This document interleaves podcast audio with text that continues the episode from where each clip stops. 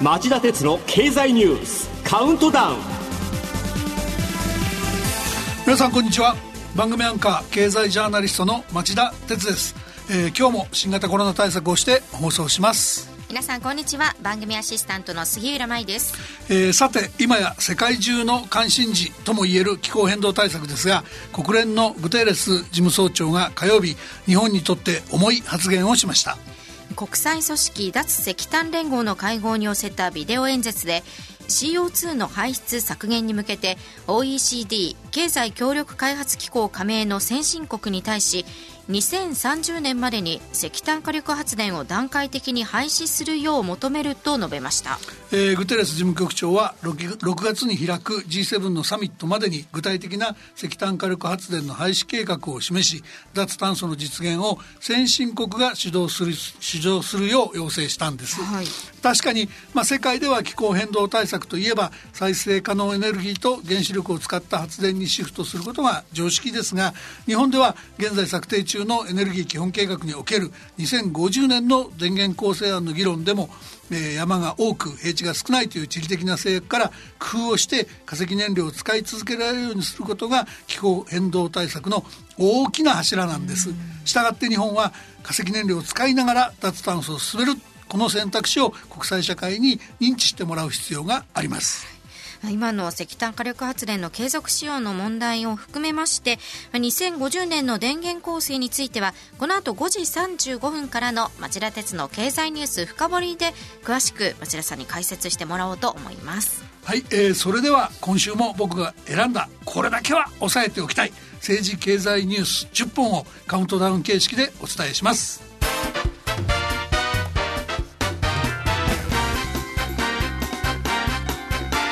町田哲郎経済ニュースカウントダウンでは10位のニュースからいきましょう。水曜日在日フランス大使館がフランス海軍と海上自衛隊との共同訓練写真を公開。在日フランス大使館がアジアに派遣している海軍のフリゲート艦と海上自衛隊との共同訓練の写真をホームページで紹介しました訓練はアメリカ軍も交えて2月中旬に行われた模様です。インド太平洋地域へはイギリス軍やドイツ軍も展開を計画中でヨーロッパ諸国の中国への警戒心の高まりとみられます。えー、公開された写真はフリゲート艦プレリアルが単独で航行する様子と海上自衛隊との、えー、共同訓練を行う様子の2枚。リンクには佐世保への寄港や日仏防衛大臣会合の紹介もあり中国を牽制する内容と受け取れるものになっています。続いては第9位のニュースです。月曜日東北新社から高額接待の山田内閣広報官が辞任。しかし今度は NTT との会食が明らかに。月曜日東北新社から高額接待を受けたことを認めていた山田真紀子内閣広報官が健康上の理由で辞任しました。しかし木曜日発売の「週刊文春」が山田氏と谷脇総務審議官らが NTT からも接待を受けていたと報じ谷脇審議官は参議院予算委員会で3度会食したと事実を認めました。続いて第8位のニュースです。ホンダ世界初の自動運転レベル3搭載の車を100台限定で発売。ホンダは今日高速道路での渋滞時など時速30キロ以下で走る際に自動運転で走ることが可能な高級車レジェンドの販売を開始しました自動運転は世界で初めてのレベル3と呼ばれるもので自動運転中はドライバーが視線を前方から外すことが可能です。販売台数は100台限定で価格は1100万円。当面はリース専用車として販売します、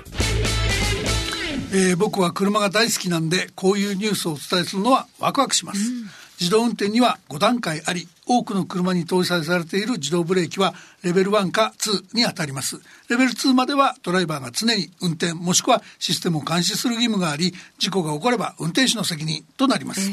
で今回世界で初めて実現したレベル3となるとドライバーは緊急事態に備えて座席にいる必要はあるんですがシステム作動中は視線を前方から外してもよく、えー、自動運転中の事故はシステム側つまり自動車メーカー側の責任となります。で今回は高級車ですがもっと価格の安い車で、えー、自動運転が実現する日が楽しみですね。そうですね。実は僕は何年か前、グーグルが自動運転機能を100ドルで取り付けられるキットとして販売することを目指しているっていう、まあ、内緒の話を取材したことが。1000ドルですか？あ、ごめんなさい。1000ドルで、まあ、10万円ですね。えー、えー、で、取り付けられるキットとして、えー、販売することを目指しているって話を取材したことがあるんですが、そういう日が早く来てほしいもんですね。続いては第7位のニュースです。女性の実質失業者が年明けの2ヶ月で急増。緊急事態宣言のもと男性を大きく上回る苦境が浮き彫りに。野村総合研究所は月曜日パート・アルバイト従業員のうちの実質的失業者の調査結果を発表。先月時点で女性が103万人と男性の43万人の2倍以上であることを明らかにしました。実質的失業者とはシフト勤務が5割以上減少かつ休業手当を受け取れていない場合のことでこうした層に休業手当や休業支援金などの経済的支援が行き届かないという課題も依然残っているとしています。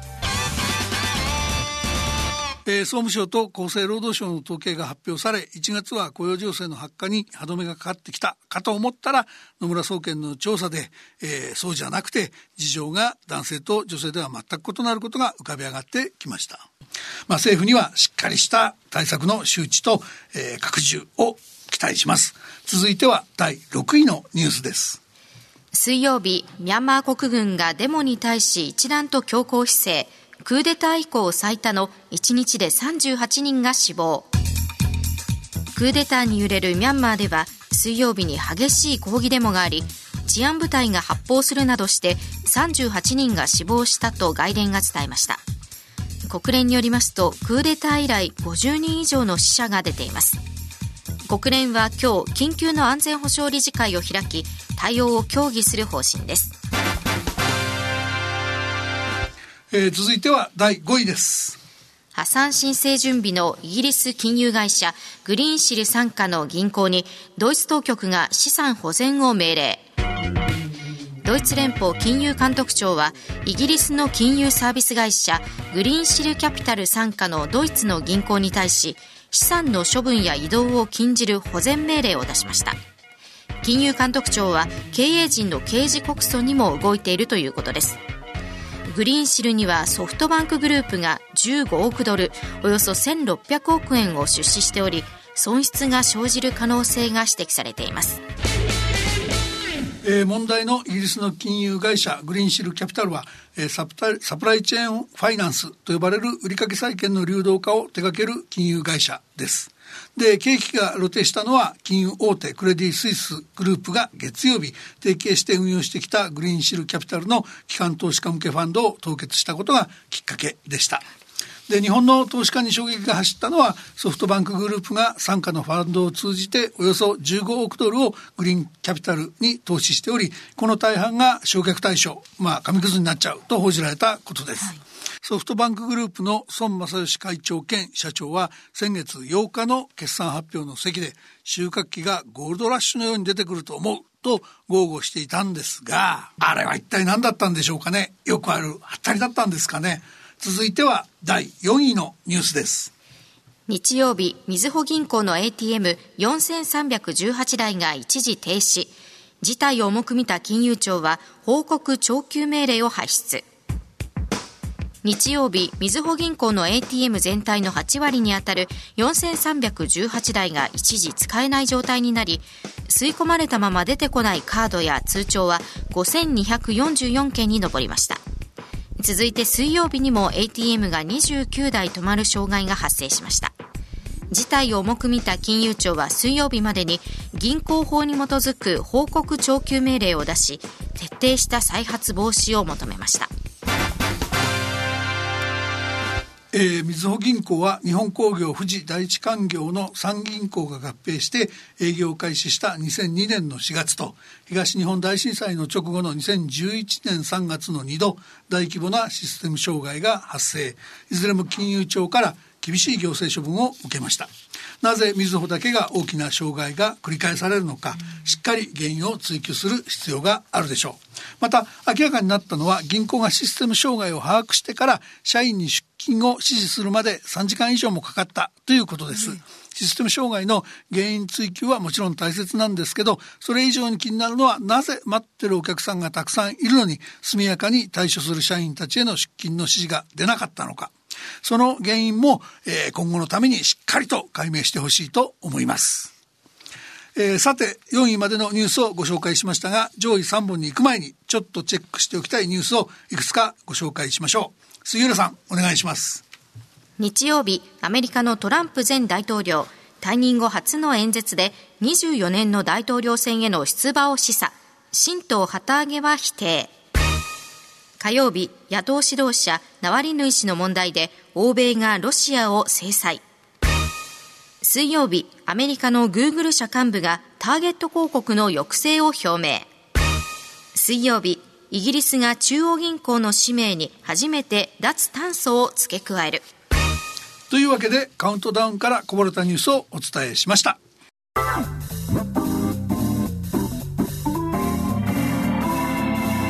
町田鉄の経済ニュースカウントダウン。はい、えー、では3位のニュースです。海外で新型コロナワクチンの量産を加速する動き。アメリカは5月末をめどに全ての成人の分を確保。アメリカのバイデン大統領は大統領令で民間企業の生産活動を命令できる国防生産法を使って5月末をめどに全ての成人分のワクチンを確保できると述べました。インドは量産を進め UAE= アラブ首長国連邦は国内で中国製の製造に合意しました。またワクチンを共同購入分配する国際的な枠組み COVAX は5月末までに2億3700万回分を142カ国に分配する見込みです。アメリカのワクチン確保の努力で興味深かったのはバイデン大統領が口利きをしたっていう話です。はいえー、J&J ジョンソンジョンソンが先月末に1回の接種で済み普通の冷蔵庫で保管可能なために取り扱いやすいというワクチンの緊急使用の承認を FDA アメリカ食品医薬品局から得たものの、えー、生産体制にボトルネックがあったんでライバルで新型のコロナワクチンの製造を断念していた製薬大手メルクに製造を請け負わせたっていうんですね。まあ、アメリカでこうしたワクチン開発に取り組む企業が多いことが、今回のバイデン大統領のウルトラ C を可能にしました。で、この番組でも何度も繰り返して指摘してきたんですが、日本も今一度製薬大手にワクチン事業への復帰意欲を持たせる、そういうワクチン行政の立て直しが急務だと、今一度強調しておきたいところです。続いては第2位のニュースです。バイデン政権、外交通商政策を相次ぎ公表。中国は唯一の競争相手と位置づける。バイデン政権の外交安全保障政策の当面の指針となる暫定版の国家安全保障戦略がまとまりました。中国を国際秩序に挑戦する唯一の競争相手と位置づけています。一方、通商代表部はウイグル族など中国の人権侵害問題に関し最優先で対処と記した通商政策報告書を議会に提出しました、えー、バイデン政権対中強硬姿勢を取ろうとしてるんですけども、えー、その背景にはトランプ前大統領の支持者も含めて中国に厳しい世論があり弱腰と取られかねない融和姿勢を取りづらいっていう要因があります。合わせて中国経済はここに来て名目 GDP 国内総生産でアメリカの7割を超える経済大国になったそういう勢いもあります。あと、えー、中国の小亜系工業情報化省が、えー、ハイテク製品の製造に不可欠なレアアースについて脱中国依存を目指すバイデン政権に対して連携を訴えたんですがアメリカは耳を貸しませんでした、まあ、中国では今日国会に相当する全国人民代表会議が開幕したんですがその場でも選挙制度の見直しなど香港の締め付けを強化する構えまあ、こんなことではアメリカ含めて国際社会の中国への不信感は増すばかりでしょう。日本も中国とどう付き合っていくか常に真剣に詰めていく必要に迫られています。そして本日のカウントダウン第1位です。首都圏の緊急事態宣言、政府が今日2週間の延長を正式決定へ。感染者数の減少ペースは鈍化し、先行きは不透明に。政府は今夜、東京、神奈川、埼玉、千葉の1都3県に発令している緊急事態宣言の延長を正式に決定します7日までの期限を2週間程度延ばす方針ですが感染者数の減少ペースは鈍化していて解除時期は不透明です